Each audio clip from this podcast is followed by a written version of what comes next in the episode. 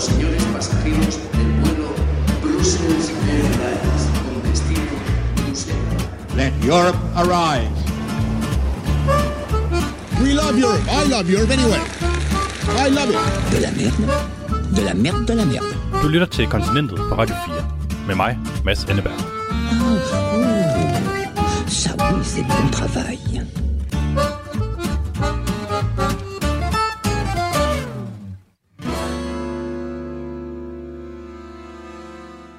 Epidemikommissionen, der blandt andet består af sundhedsmyndighederne, har indstillet til regeringen og Folketinget, at corona igen kategoriseres som en samfundskritisk sygdom, og at der på ny indføres krav om coronapas.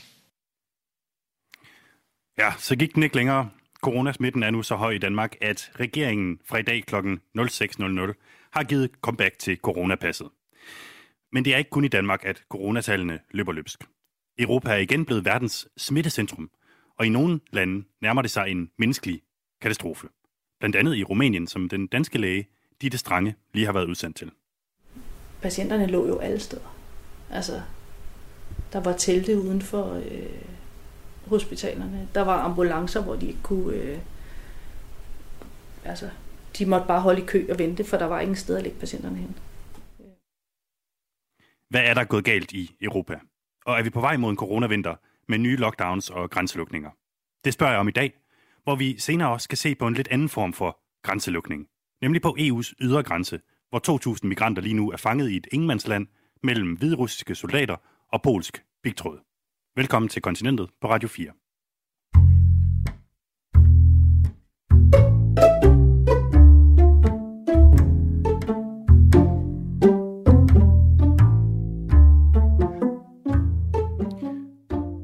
kan jeg byde velkommen til Rune Hartmann, professor i immunologi ved Aarhus Universitet. Hej Rune. Goddag, goddag. Tak fordi du være med i dagens program. Øhm, der har jo været en lang periode, hvor det ikke har været, hvor der ikke har været så meget rift om jer øh, corona-eksperter. Altså bare mellem os to, øh, Rune, er det ikke lidt rart for dig, at corona nu er tilbage? Nej, altså jeg har faktisk glædet mig til at kunne få fred ned i mit laboratorie, og måske også komme til et par udenlandske konferencer og møde de kollegaer, jeg har set i to år. Så, så jeg havde egentlig gerne været foruden. Okay, så du har det lidt ligesom alle os andre i virkeligheden? Ja, det tror jeg faktisk, jeg har. Jeg, jeg synes, at øh, I har set nok til mig, og, og jeg har set nok til jer. Men, men øh, jeg tror desværre, at vi kommer til at se en del til hinanden her i vinter. øhm, coronapasset blev genindført fra klokken 6 i morges øh, i Danmark. Har du allerede haft dit fremme? Ja, det har jeg. Jeg var over for kaffe. Viste det pænt. Ja, men det er den nye virkelighed. Øhm, men Rune Hartmann, det er jo altså ikke kun i Danmark, at smitten med coronavirus er ved at løbe løbsk. Det meste af Europakortet er øh, farvet corona-rødt, og alene i den her uge har øh, Slovenien et fuldstændig galimatias incidenstal på over 1000. Øhm, Tyskland har sat ny rekord for antal smittede under hele pandemien, og Bulgarien har oplevet det højeste antal døde på en dag, siden øh, pandemien startede. Hvor galt vil du sige, det står til lige nu med corona i Europa? Jamen, det, det kræver det et lidt længere nuanceret svar.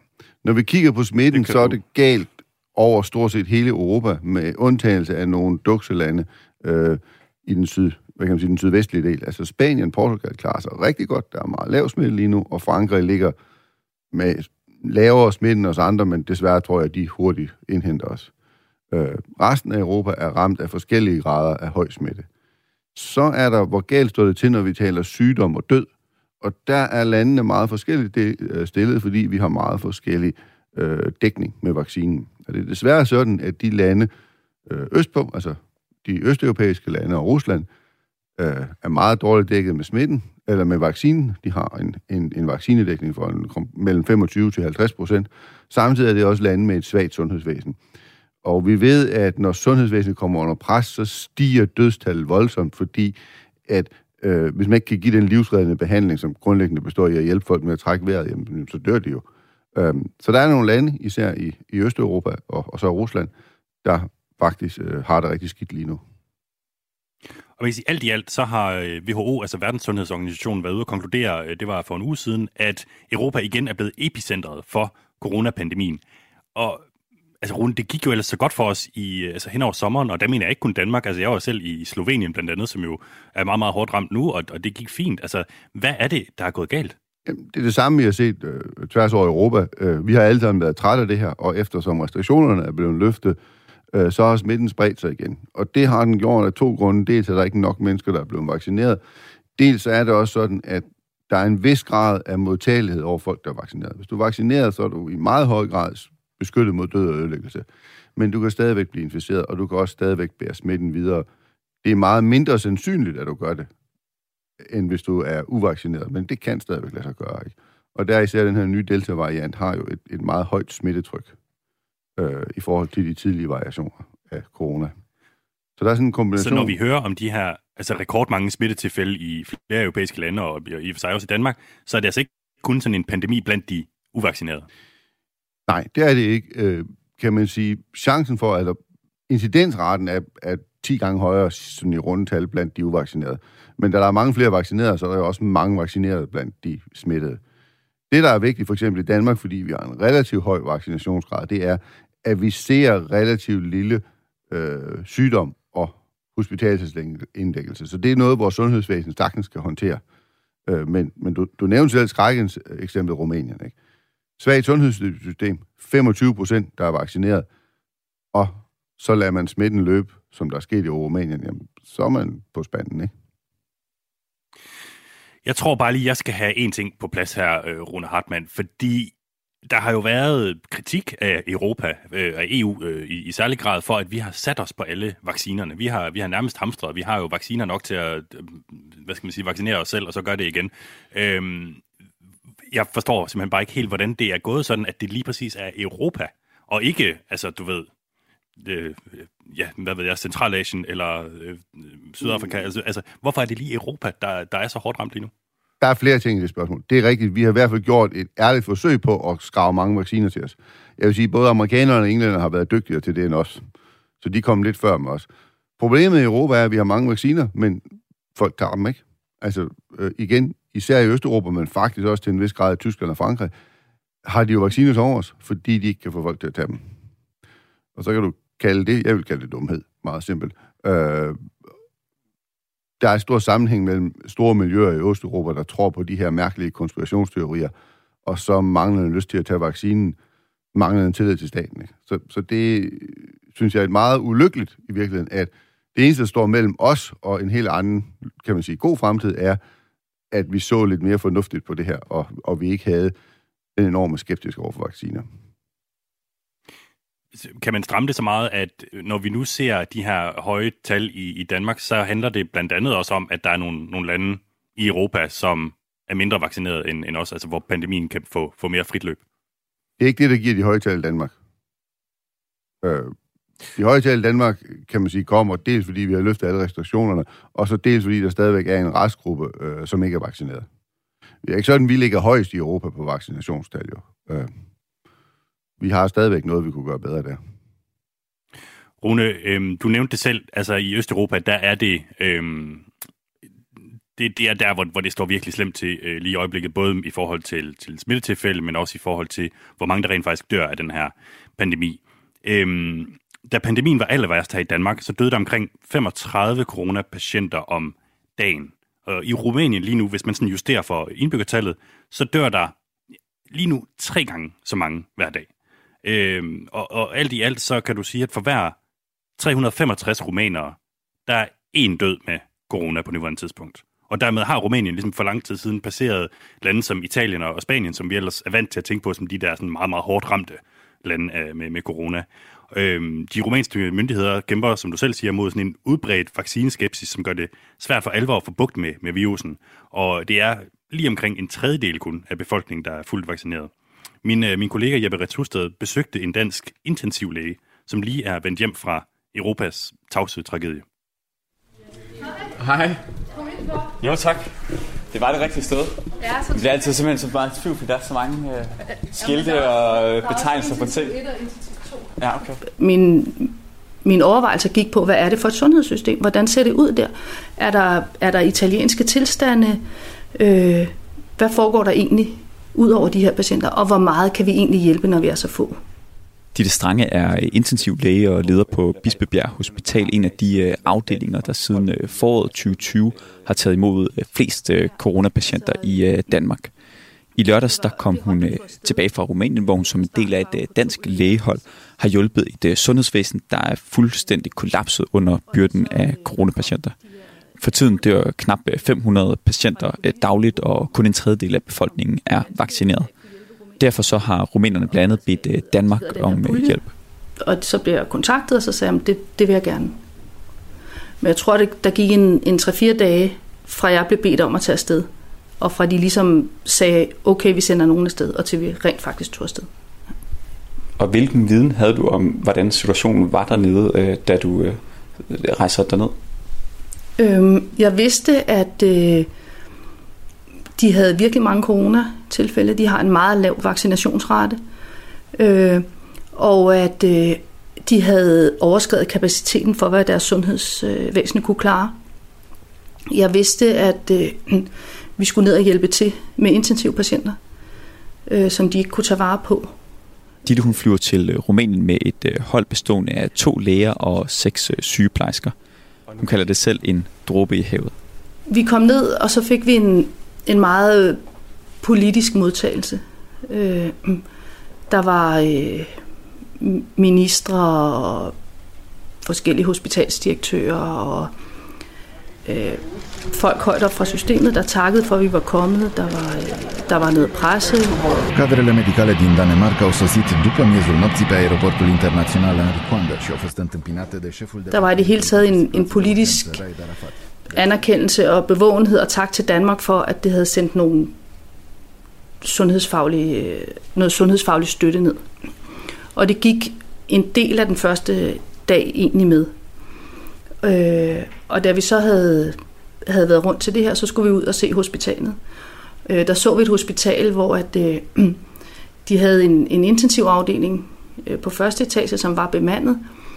Øh, et sådan afsnit med ikke helt så dårlige patienter på anden etage, og så et intensivt afsnit på tredje, tredje etage, hvor de ikke havde personale til at tage sig af det, og som de kunne tænke sig, at vi godt ville, øh, ville hjælpe med. Øh, og der blev vi nok...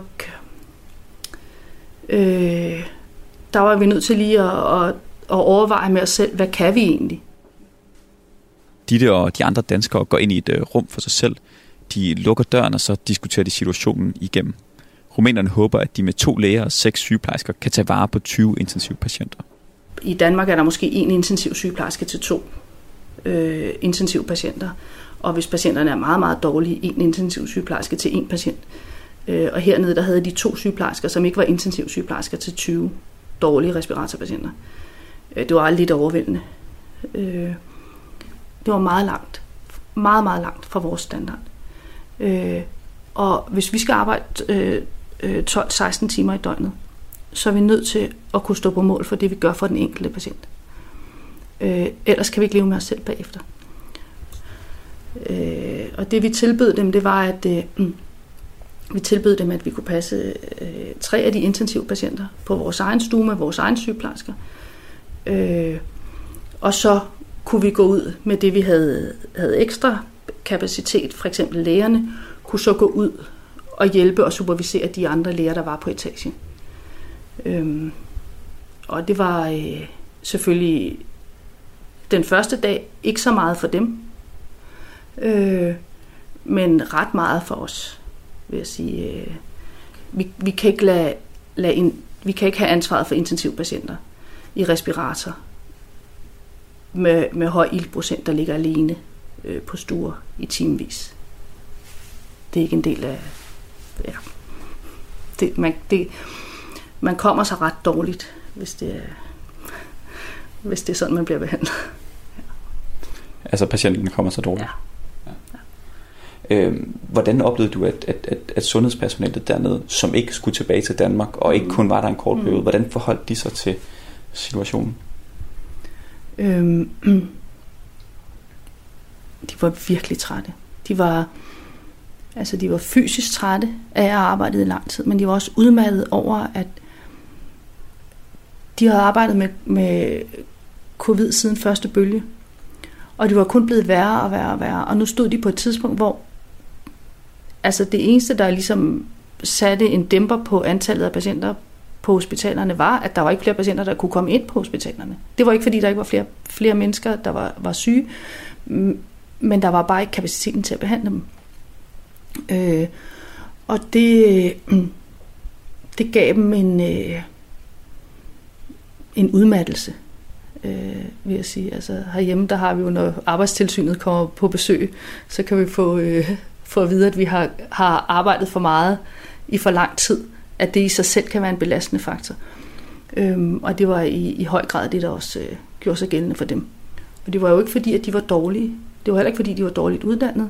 Og som en af dem sagde, jamen, vi kommer jo på de samme konferencer som jer. Vi ser de samme webinars. Vi læser de samme artikler. Men vi har jo ikke en chance. Og det kunne vi jo godt se. Det ville vi heller ikke have haft, hvis vi havde været ene ansvarlige for, for 20 patienter, uden nogen øh, sygeplejersker til at hjælpe os. Øh, man ved jo godt, hvordan de her patienter skal behandles. Øh, og, og det, at nogen også, øh, jeg ved ikke lige, hvad det hedder, men, men det, at nogen også kan bevidne egentlig, at man gør det godt inden for de givende rammer, det kan faktisk også være ret givetigt i en situation, hvor man står som læge og tænker, det her, det kan ikke, øh, nu kan jeg ikke overskue det mere. Øh, patienter lå i, i skadestuer rundt omkring i respirator på borgere, og kunne ikke komme videre til en intensivafdeling, fordi der var ikke plads. Så, så der har vi ikke været i Danmark på noget tidspunkt. Da Ditte ankommer til øh, Rumænien i slutningen af oktober, der har landet øh, 200.000 smittet med øh, corona. Landet har ingen, som i nul ledige intensivpladser. Landets egne myndigheder sammenligner situationen med den, vi så i Norditalien, da corona først kom til Europa. Patienterne lå jo alle steder. Altså, der var telte uden for øh, hospitalerne. Der var ambulancer, hvor de ikke kunne... Øh, altså, de måtte bare holde i kø og vente, for der var ingen sted at lægge patienterne hen. Øhm, men jeg vil sige, jeg fik også tanker om, hvordan jeg så det fra Italien i starten. Det gjorde jeg. Øh, det der var, og jeg så ikke en hel masse øh, sorte bodybags, der blev kørt afsted og ikke kunne blive begravet nogen steder. Men der var patienter alle vegne. Og der var helt klart patienter, som kom ind i skadestuerne, og de kom i respirator, og så var der ingen, der vidste, hvad de skulle gøre. Når man kommer fra et, et dansk sygehusvæsen, var det jo skræmmende at se et sygehusvæsen, der var, var kollapset på den måde. Øh, hvor at, at, at patienter, som kunne have overlevet, ikke gjorde det, fordi der ikke var plads. Øh, det er vi ikke så vant til. Ja, eller faktisk overhovedet ikke. Der var jo slet ingen struktur på, altså, de havde fint udstyr. De havde respiratorer af høj standard. Men så havde de måske fire forskellige respiratorer. Men slangerne til respiratoren, som var fire forskellige slanger, lå i en fælles bunke. Så når du skulle gøre din respirator klar til din patient, så skulle du hen og finde en respirator, så skulle du hen i en bunke og finde de slanger, der passede til. Så skulle du hen i en tredje bunke og vælge mellem 20 forskellige, øh, der er sådan nogle øh, filtre på osv., øh, og finde det frem, der passede lige til det der. Så mange af de ting, som vi har hjemme, altså, det er jo en helt, helt standard for os. Selvfølgelig passer tingene sammen og alt det her. Øh, det er jo bare at gøre klar. Sådan var det ikke. Så der var virkelig, virkelig mange benspænd i et, i et sundhedsvæsen, når det først bryder sammen. Øh, og det, det, var, det var lidt tankevækkende, vil jeg sige. Øh, ja. Rumænien har 19 millioner indbyggere, og et dansk lægehold kan, som de det også selv siger, fremstå som et dråbe i havet. Alligevel så gjorde det en forskel for en håndfuld patienter i Europas stille coronakrise. Det gik, det gik, det gik godt med vores patienter. Øh, det gjorde det. Og, ja, men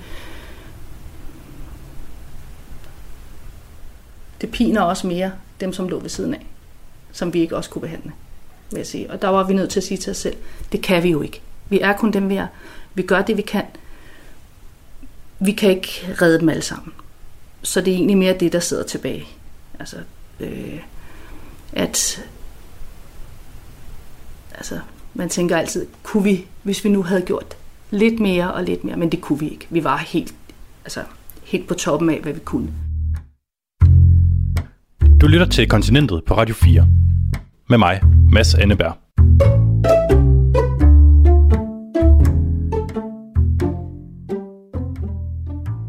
Ja, det var Ditte Strange, intensivlæge på Bispebjerg Hospital, som journalist Jeppe Retshusted havde talt med her.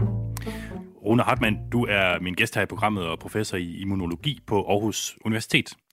Vi hører her om et øh, hospitalsvæsen, der ikke bare er fyldt til bristepunktet på grund af corona, men som faktisk er bristet. Hvis du skulle sådan pege på den primære årsag til, at det står så galt til i Rumænien, er det så, at så få er vaccineret, eller er det bare deres hospitalsvæsen? Nej, det er, at så få er vaccineret. Jeg synes, det er et godt indslag, men vi, vi skal huske, det ikke kun er Rumænien. Den situation, der bliver beskrevet her, er for det første alvorlig. Jeg kender mange intensivlæger, og de er generelt et meget robust folkefærd. Og du kan jo høre på damen, at hun har ikke synes det var sjovt. Øh, England, Belgien, Sverige var uger fra øh, den samme situation her i februar. Øh, og øh, kan man sige, de lande har selvfølgelig, de har nogle strukturer, som Rumænien ikke helt har, hvor de kan kalde flere ressourcer ind, og måske også have en, sted, øh, en stærkere organisation bagved. Fordi det, hun beskriver, det er jo, udstyret er der, viden er der. Det, det har faktisk meget med organisation at gøre det. Øh, den organisation, vi bruger i Danmark, det er faktisk den organisation, der er designet til krigstid. Det er den, man har brugt fra starten af coronakrisen. Ikke? Og vi har øh, fra gammel tid en, en organisation, øh, det er det, vi kalder civilforsvaret, men også sundhedsvæsenet, hvor man kan mobilisere meget store ressourcer. Det har svenskerne også i, i, i deres system. Ikke? Øh, jeg har mange kollegaer i USA, som ikke har den centrale styring af, øh, af hvad hedder det, sundhedssystemet, og der var man også meget tæt på de her situationer. Man havde flere stater, hvor der ikke var ledige intensivpladser. Øh, og lige så snart der ikke er mere intensivpladser, jamen så dør folk, fordi dem, der ikke får behandling, kan ikke trække vejret, og så dør de ikke. Så det, så det er en situation, at mange af de lande, vi normalt vil kigge på som lande med meget stærke og dyre sundhedsvæsener, var meget tæt på. Øh, og forskellen, og det der gør, at Rumænien kommer tæt på nu igen, det er vaccinationer. Fordi du fjerner og 80-90 procent af de patienter, kigger... der bliver vaccineret.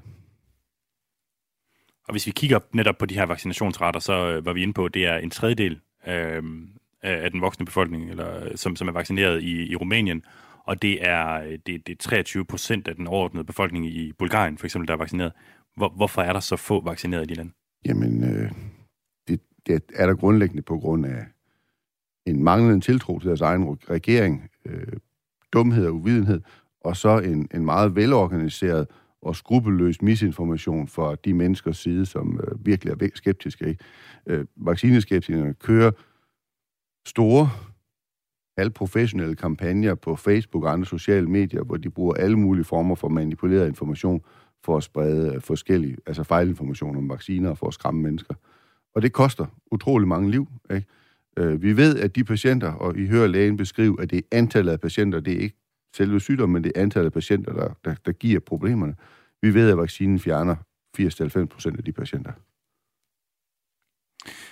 Hvis vi øh, kigger på Danmark, Rune Hartmann, så står det jo trods alt ikke helt så, så, så galt til, kan man sige. Hvis vi, øh, øh, det er jo ikke sådan, at vi er duks, det sagde du også før, men, øh, men, men trods alt så er det jo sådan, at hvis vi kigger på de seneste tal, så har vi højere smitte end Tyskland, og højere end Sverige, og Norge, og Frankrig, og Portugal, og Italien, og, og Spanien endda også at du ja, vi har meget højere situationen... End, vi har meget højere end Spanien, fordi Spanien ligger rigtig Meget godt. højere end Spanien. Er du bekymret over situationen i, i Danmark her på vej ind i, i vinteren? Jamen, det er jeg. Øh, jeg er ikke bekymret over, at vi når til Rumænien, fordi der er to forskelle. Vi har den her meget øh, stærke, øh, næsten militaristiske organisation af sundhedsvæsenet, hvor man kan bringe... Altså, hvis man vil, kan man skaffe rigtig mange ekstra intensiv øh, sengepladser. Øh, men vi har også en regering, der er anderledes kontant i sin måde at agere på, og så kan man jo lide det eller ikke kan lide det, det skal jeg ikke blande mig i. Men vi har i hvert fald en regering, der har været i stand til at lede i krisetid, hvilket øh, en række af de lande, der har haft det svært, både i Østeuropa, men for eksempel også England, har haft en regering, der har haft meget svært ved at lede i krisetid. Ikke? Øh, og, og vi Rune, ser jo rundt omkring i Europa effekten af, af manglende lederskab. Rune Hartmann, altså professor i immunologi ved Aarhus Universitet. Mange tak, fordi du vil være med i programmet. Velkommen. Og nu skal vi have fire minutters nyheder.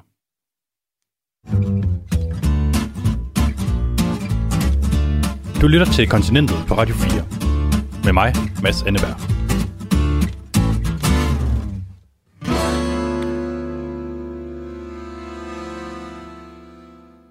I starten af september sendte kontinentet fra Litauen.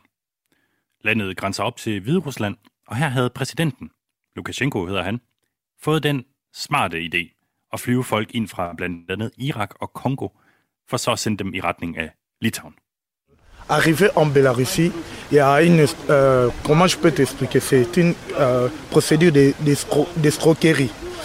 Les gens en Bélarussie, ils ont une agence qu'on appelle des étudiants. Ils cherchent des étudiants à partir de l'Afrique. Vous quittez l'Afrique, on vous dit que non.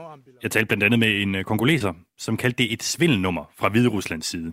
Han havde betalt næsten 30.000 kroner for en flybillet til Hviderusland, hvor han blev lovet, at der ventede ham et job.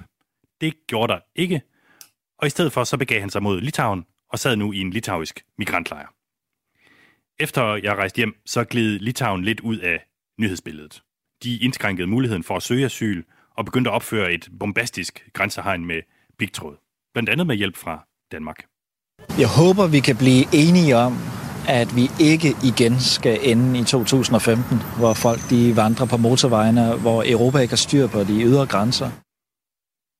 Det var altså øh, Mathias Tesfaye, vores uh, udlændingeminister, som var nede og donere 15 km pigtråd til Litauerne. Antallet af migranter, der kom ind i Litauen, faldt, men de forsvandt ikke.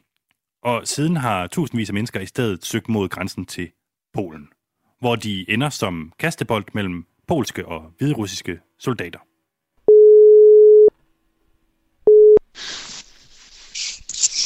Hej. Hej Maria. Hej Mads.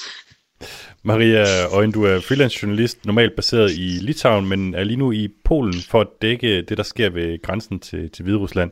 Må jeg ikke bare lige starte med ja. at spørge, hvor står du hen lige nu? Jeg står i hvad der ligner polsk ingenmandsland. Øh, der er meget toget i dag, og mine fødder er ved at fryse en lille smule af. Og øh, chaufføren, jeg har kørt med, har nægtet at køre længere, fordi at øh, en kilometer ned ad vejen, der venter det polske grænsepoliti. Så han nægtede at køre længere. Okay, så du, du var afsted ind i en taxa for at komme ned mod grænsen, men så på et tidspunkt, så siger han, her til jeg ikke længere. Ja, han okay. er godt klar over, hvor meget politi og militær, der venter længere ned ad vejen, og det er han ikke interesseret i. Hvad er det, hvad er det for et sted i, i det hele taget? Øh, jamen, jeg er øh, noget nær, ja, obviously, det østligste, man skal komme i Polen, øh, mod grænsen til Hviderusland. Og øh, længere ned ad vejen, hvor jeg står, der ligger øh, den grænseovergang, hvor 2.000 migranter har slået lejr. Og, øh, og det er også derfor, at det, der venter mig længere ned ad vejen, er cirka 15.000 polske øh, soldater.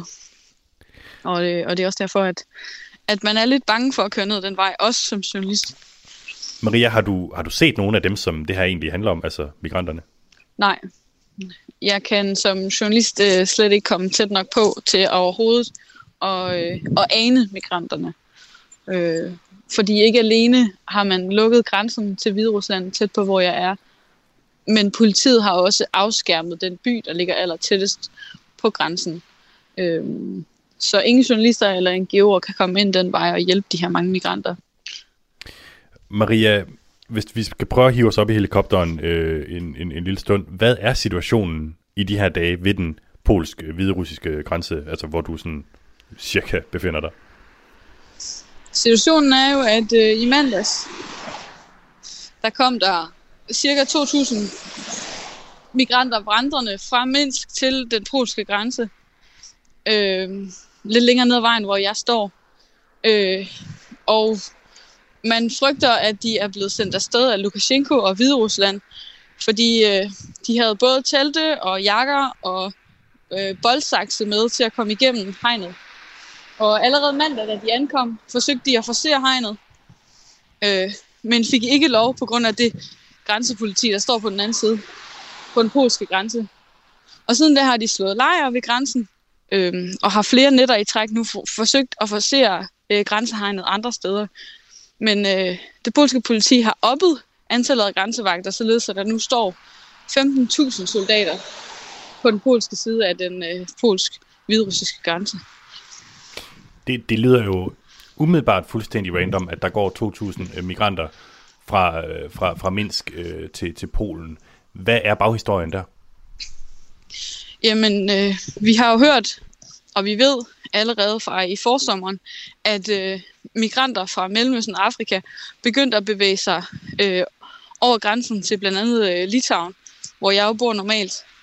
Øhm, og siden da er det eskaleret, og, øh, og ikke nok med, at de har forsøgt de seneste måneder at forsere grænsen til Litauen. De har også forsøgt at forsere grænsen til Polen og, og Letland. Øhm, og den seneste måneds tid er der så sket det, at der simpelthen er begyndt at samle sig store grupper af migranter i Minsk og andre store byer inde i Hviderusland. Og man siger, at nu kan der være op til 20.000 mennesker, migranter i, øh, i Minsk og omegn, som man nu fra Hviderussisk side kan sende afsted på den her måde mod grænsen. Og det er altså 2.000 af de migranter, der nu sidder ved, ved grænsen til Polen. Det er typisk øh, mænd i alderen 20-40 år, men vi ved også, at fra de videoer, som vi har set fra, fra polsk politi, at der er børn og kvinder iblandt, altså familier decideret. Og du er altså øhm, i den situation, at du er blevet smidt af en, en, en taxa cirka en kilometer inden det her checkpoint, øh, hvor, hvor polsk politi står lidt længere nede af, af, ja. af vejen. Og du kan ikke på den måde komme hele vejen ned til, til grænsen. Hvorfor kan du ikke komme tættere på? Øh, øh, ja, det er fordi, han lige siger noget. Er han der stadigvæk taxichaufføren? Ja, han holder og venter og vil gerne køre nu. Nå, okay. Nå, og det må du jo lige uh, sige til ham, at det, det beklager jeg meget. Øhm, har, har du spurgt ham altså præcist, hvorfor det er, at han ikke vil, vil køre der længere? Øh, det kan jeg spørge ham om. Jeg tror ikke, han kan svare på engelsk. Øh, Почему э, ty nie хочешь э, no kontrole są, ja będę miał może jakiś problem. No, ja nie chcę. Øh, han siger, at fordi der er politi og kontrol, og han har ikke lyst til at, at få nogle problemer med det polske politi. Okay, han vil simpelthen ikke have noget, øh, han vil ikke have noget vrøvl. Men har vi, har vi to minutter mere til at, øh, til at gøre interviewet færdigt, Nej. tror du, øh, Maria, eller skal du øh, ind, i, ind i den Men han, han er, Ja, det skal jeg. Altså skal jeg gå, og det har jeg heller ikke lyst til. okay. Do sokołki. Jest unicie. Do sokołki? Øh, der. Kan vi tage det sidste inde i byen, eller hvad? Ja, det kan vi sagtens. Ja. Vi vender tilbage til Maria Øjen lige om lidt. Øh, for mens hun var øh, på vej med den her utålmodige taxachauffør, så, øh, så fandt jeg nogle videoer helt ude fra selve grænsen, hvor hun altså ikke måtte komme ud, som de polske myndigheder selv har lagt op fra området, hvor, hvor det kun er det polske militær og politi, og så altså de her migranter, der må opholde sig.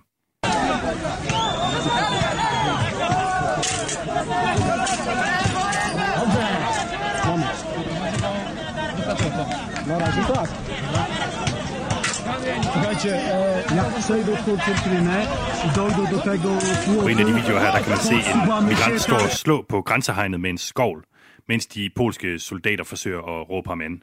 Og nu fik jeg sagt, at, at det er et sted, hvor de polske, de, de polske hvad skal man sige, soldater og, og migranterne må opholde sig. Migranterne må i og for sig ikke, altså de bliver jo sendt tilbage over grænsen til, til Hviderusland.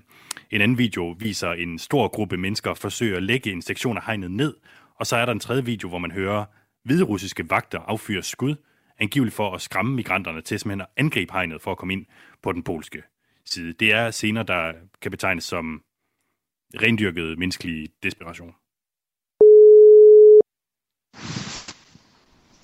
Hej. Hej Maria.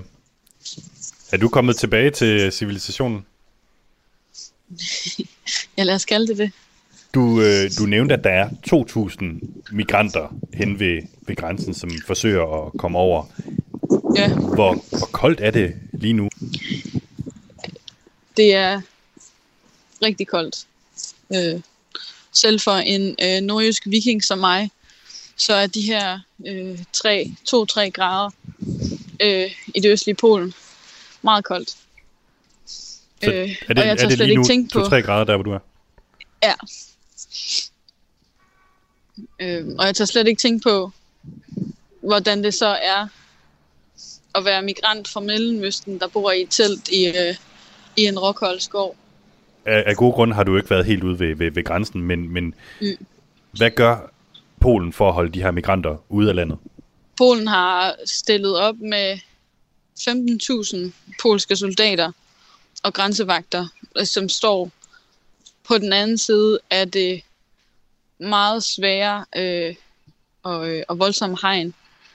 Øh, så selv hvis de her migranter skulle komme på den anden side af hegnet, så står der øh, soldater med knibler og tårgas og venter på dem. Lykkes det for nogen at komme, øh, komme over hegnet? Øh, der er forlydende om, at nogle øh, lidt større grupper, omkring 100, øh, har forsøgt at forsere hegnet et andet sted, end hvor de har slået lejr. Og, og i hvert fald natten til onsdag var der, var der en af de her grupper, der øh, kom igennem hegnet med de her boldsakse og skovle og, og hvad de nu ellers har brugt, men blev fanget øh, og, og sendt tilbage over grænsen i Hviderusland. Og det er noget med, at øh, polakkerne faktisk også bruger sms'er for at prøve at holde øh, migranterne væk. Ja, jeg modtog selv en sms, da jeg øh, ankom til Polen fra, fra Litauen i går, øh, hvorpå der stod, at, øh, at man skulle øh, holde sig væk, og man skulle tage tilbage til Minsk, hvor man kom fra. Og så skulle man i øvrigt lade være med at tage de piller, som øh, de hvide russiske soldater åbenbart forsøger at give migranterne. Hvad er det for nogle piller? Der går forlydende om, at det er øh, meta, metadon, øh, ja,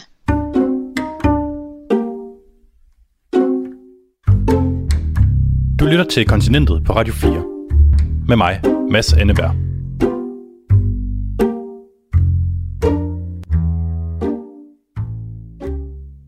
Det var Maria Øjen, freelance journalist, som jeg talte med i går fra grænselandet mellem Polen og Hviderusland, og som altså endnu ikke havde spist nogen af hviderussernes piller, som øh, sms'en også advarede hende imod. Nu kan jeg byde velkommen til Søren Espersen, udenrigsordfører for Dansk Folkeparti. Hej Søren. Ja, hej. Søren Espersen, er du bekymret for situationen lige nu på grænsen mellem Polen og Hviderusland? Ja, det tror jeg, at alle er, og med, med, med god grund. Det er jo en helt urimelig situation, Polen er, er sat i, øh, på grund af, af Hvideruslands øh, præsident, der har gjort det her muligt. Så helt bestemt ja. Du har øh, du er kommet med et løsningsforslag. Øhm, Danmark skal sende 200 soldater afsted, synes du, ned til Polen. Hvor, hvorfor det? Altså, jeg vil sige, at Polen gør jo nu sin pligt, nemlig at passe på EU's ydre grænser og passe på egne grænser. Det er det, man skal, når man binder sig til, til det europæiske samarbejde. Det gør Polen nu her.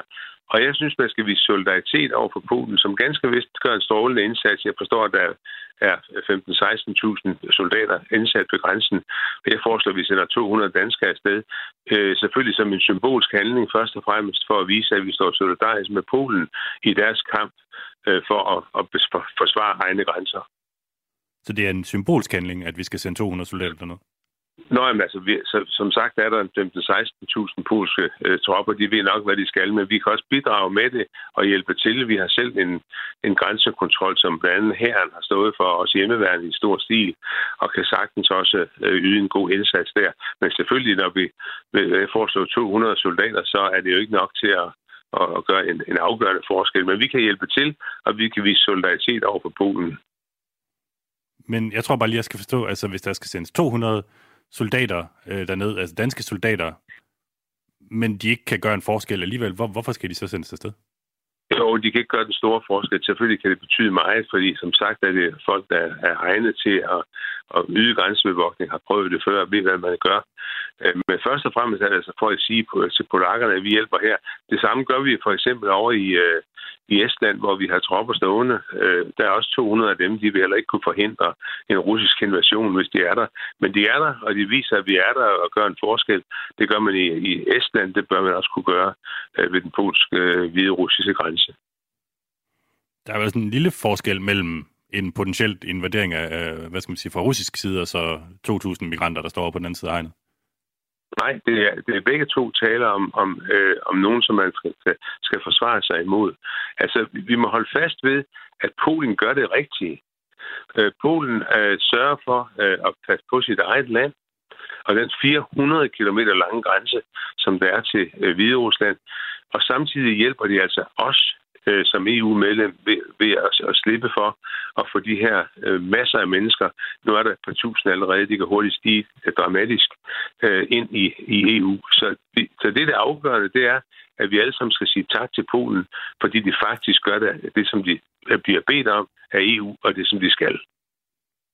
Men hvorfor skal vi så ikke sende flere end 200 derned, altså, så, så vi rent faktisk kan gøre en forskel? Du siger selv, at 200 Nå, det er symbolisk. Hvad med, hvad med 600? Ja, du, du ved nok, der er sikkert også andre lande, der kan på at gøre det samme, hvis vi viser den gode vej og, og, og hjælper dem. Jeg kender ikke, hvad, hvad, hvad det, det nøjagtige antal folk bør sende, men det er meget væsentligt at sige, at vi alle sammen i EU øh, hjælper med til, så polakkerne øh, kan slippe for den her invasion. Og i øvrigt vil der jo ske det, hvis man åbner op i den polske grænse, så vil de alle sammen styre over mod, mod Tyskland og, og på vej til Danmark. Det er derude, hvor de fleste øh, hos os, hvor, hvor de bedste øh, tilskud er, også i forhold til økonomien. Så der tror jeg, man vil vælge i stor stil. Så det er egentlig vores kamp øh, som polakkerne nu kæmper de her dage, og, og jeg ønsker dem selvfølgelig held og lykke med det. Og det, lad, lad, Skal vi så ikke tilbyde dem lidt flere end 200? Undskyld, Søren Espersen. Det, det kan nu, nu, nu, nu, nu synes jeg sådan, du, du, du, du gør lidt, uh, lidt grin med det, med det her forslag. Det synes du kan være bekendt. Det synes uh, jeg faktisk ikke, skyld, uh, Nej, men jeg, altså ved du hvad? Så jeg startede faktisk med at sige, at det her det er jo en symbolsk handling, først og fremmest, men at vise solidaritet, også med folk, som der kan. Og så bliver der ved med at sige, skal vi ikke gøre lidt mere, skal vi ikke gøre lidt mere? Det er jo latterligt. En dum måde at spørge på. Lad os, øh, lad os prøve at spørge om noget andet så, øh, Søren Espersen. Altså, øh, har du godt hørt, at de faktisk ikke er interesseret i vores soldater nede i Polen? Det har jeg ikke hørt noget om. Øh, jeg tror, at polakkerne øh, vil være begejstrede, hvis det er, at vi tilbyder vores hjælp. Men det har jeg ikke undersøgt nærmere. Det er jeg ikke sikker på, at andre har fået gjort. Det vil jeg spørge vores regering om, når jeg får mulighed for det. Altså udenrigsminister Jeppe Kofod har jo sagt, at øh, hvis der kommer en henvendelse fra polakkerne, så, øh, så vil vi gerne øh, overveje det, men, men i første omgang, så vil Polen gerne tage vare på sine egne grænser, og de har jo heller ikke ragt ud til for eksempel Frontex, som er EU's øh, grænsebeskyttelsesagentur, så det kunne jo godt tyde på, at de ikke er interesseret i vores soldater.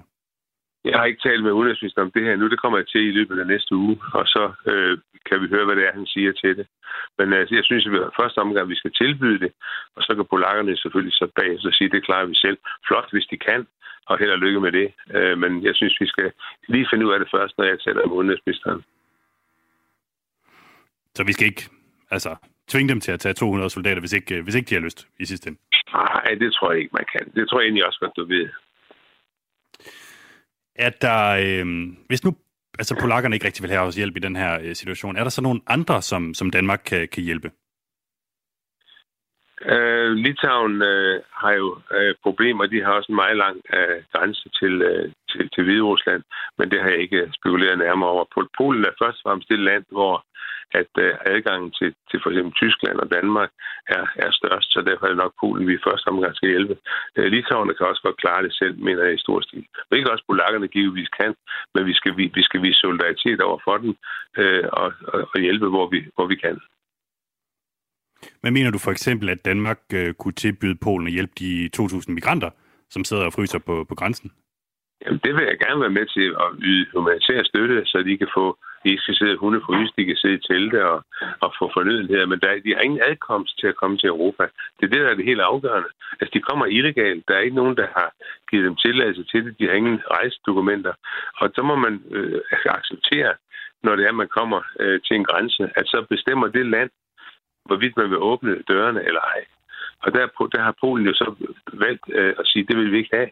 Vi vil ikke have de folk ind. Øh, de har ingen adkomst til Polen. Så det er det, man så skal hjælpe med. Men at gerne for min skyld øh, yde humanitær hjælp og sørge for, at de får de fornødenheder, de skal have. I øjeblikket er der vel et par tusind, men øh, det kan hurtigt stige. Og det synes jeg, man skal hjælpe øh, til, så de kan få, få, øh, få mad og, og, og så videre. Bestemt. Okay, jamen det er da interessant. Altså, det, det, vil du, det vil du godt være med til. Hvordan kunne det se ud, for eksempel? Hvad kunne det være, som Danmark kunne, kunne tilbyde til, til de migranter, der sad på grænsen der? Ja, men almindelig humanitær hjælp tror jeg altid, både Danmark og andre EU-lande er parat til at vide, og det tror jeg også, man kan gøre i det tilfælde her. Måske er det allerede blevet tilbudt, at man kan, at man kan, at man kan få lov til de øh, forskellige øh, godgørende institutioner, der er, kan hjælpe til. De findes jo altså også i Hvide Rusland, og der kunne man sagtens støtte dem i, at de kunne øh, sørge for fornødenhed til de folk, der er der. Når du nu skal tale med udenrigsministeren øh, Jeppe Kofod, vil du så foreslå ham, at vi også lige siger til polakkerne, at vi vil så gerne hjælpe øh, migranterne der på grænsen? Ja, helt bestemt, og det er jeg også sikker på, at regeringen gerne vil. Det tror jeg, alle partier i Folketinget vil være interesseret i. Der er ikke nogen, der ønsker, at øh, man skal se øh, folk øh, sulte osv. Det er der ingen, der ønsker så tæt på, på vores egne områder, bestemt ikke. Og altså, skal det, skal det være et krav lige frem fra Dansk Folkeparti's side, at, at, at de skal hjælpe øh, migranterne? Nej, jeg tror, at vi, stiller det ikke som, som krav. Jeg ved ikke, hvordan vi, vi kunne gøre det. Så kan vi sidde og kræve en hånd og spytte i den anden og se, hvor man får mest. Vi opfordrer til det, fordi det er ikke et, et, et godt syn at se øh, de her mennesker øh, i den situation, de er i. Og der, der synes jeg, man skal hjælpe til, hvor man kan. Søren Espersen er altså udenrigsordfører for Dansk Folkeparti. Vi må se, om øh, udenrigsministeren er med på den plan om at hjælpe migranterne nede på, på grænsen mellem Polen og Hviderusland. Du skal have mange tak, fordi du vil være med i programmet og svare på mine spørgsmål. Ja, velkommen. Ha' det godt. Hej. Hej. Ja, altså Søren Espersen øh, fra Dansk Folkeparti.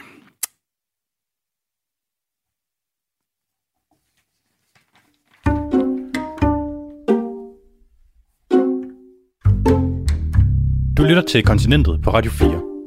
Med mig, Mads Anneberg.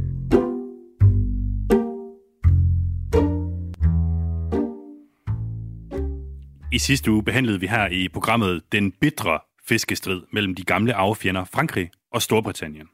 Jeg havde i den forbindelse været i den franske havneby Boulogne. Boulogne sur Mer hedder den faktisk, hvis det skal være helt rigtigt. Hvor jeg havde talt med nogle af de her franske fiskere, som mente, at Boris Johnson og Emmanuel Macron skulle, ja, grow up. De skulle tage at blive voksne og finde en, en løsning på den her øh, strid, som altså handler dybest set om, om hvad skal man sige, franske fiskermænds fiskelicenser i, i britisk farvand. Jeg bad jer lytte og ringe ind på vores telefonsvar for at sige, hvem I holder med i den her strid. Og så kunne man jo potentielt vinde det eneste, jeg sådan rigtig kunne finde på fiskemarkedet i Boulogne, som havde bare sådan en lille chance for at kunne overleve en tur med, med posten, nemlig et glas fransk hummersuppe. Lad os lige prøve at høre et par af de beskeder, der, der er kommet. Hej, mit navn er Peter Ellemose. Angående konkurrencen, så vil jeg sige, at jeg holder med, jeg holder med franskmændene, og det er jo selvfølgelig, ja, selvfølgelig det ved jeg ikke, men øh, det er fordi, de er, er medlem af EU, så øh, også er tilbage, vi må jo stå sammen. Så, så derfor, hej. Hej. Jeg holder selvfølgelig med Frankrig, da det er vores EU-venner. Hilsen Lille Mathiasen. Okay, der er indtil videre en lidt øh, kold skulder til britterne her. Franskmændene er vores EU-venner. Øhm, jeg vil gerne sige tak for alle beskederne først og fremmest. Øh, og så kan jeg jo sige, at... Øh, ja, baghistorie. Jeg sidder nede i et øh, sådan kælderstudie under Europaparlamentet i Bruxelles i Belgien og sender det her program.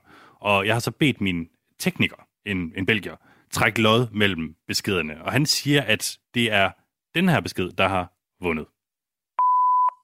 Ja, det er mig, Andreasen. Jeg har siddet og hørt jeres udsendelse om, øh, om fiskerne krigen mellem England og Frankrig. Og som gammel engelsk fransklærer, der, er jeg, der holder jeg altså med franskmændene. Det kan jeg ikke gøre for. Og øh, jeg sidder faktisk med en croissant og spiser den til min kop kaffe. Og jeg vil elske at vinde en fransk hummersuppe og gemme den til nytårsaften og drikke den sammen med en fransk champagne og tænke på de skønne fiskere. Hej. Ja, der er fransk hummersuppe på vej til, til mig her. Jeg håber altså ikke, virkelig ikke, den går i, i stykker på, på vejen. Og ej, for glemt, så er der faktisk også nogle, øh, nogle franske hvidløgskrotonger, som, som følger med pakken her. Igen tak, for, øh, tak til alle jer, der har, der har ringet ind. Jeg kan godt hilse at sige, at jeg, der holder med britterne, I måske lige komme med en, øh, hvad skal man sige, lidt mere på banen en anden gang. Vi har faktisk kun fået beskeder fra folk, der, der holder med Frankrig den her fiskestrid.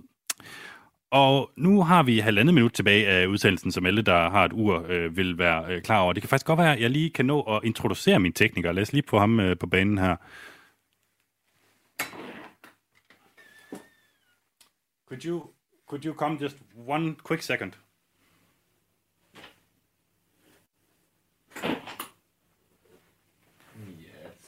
Sit down.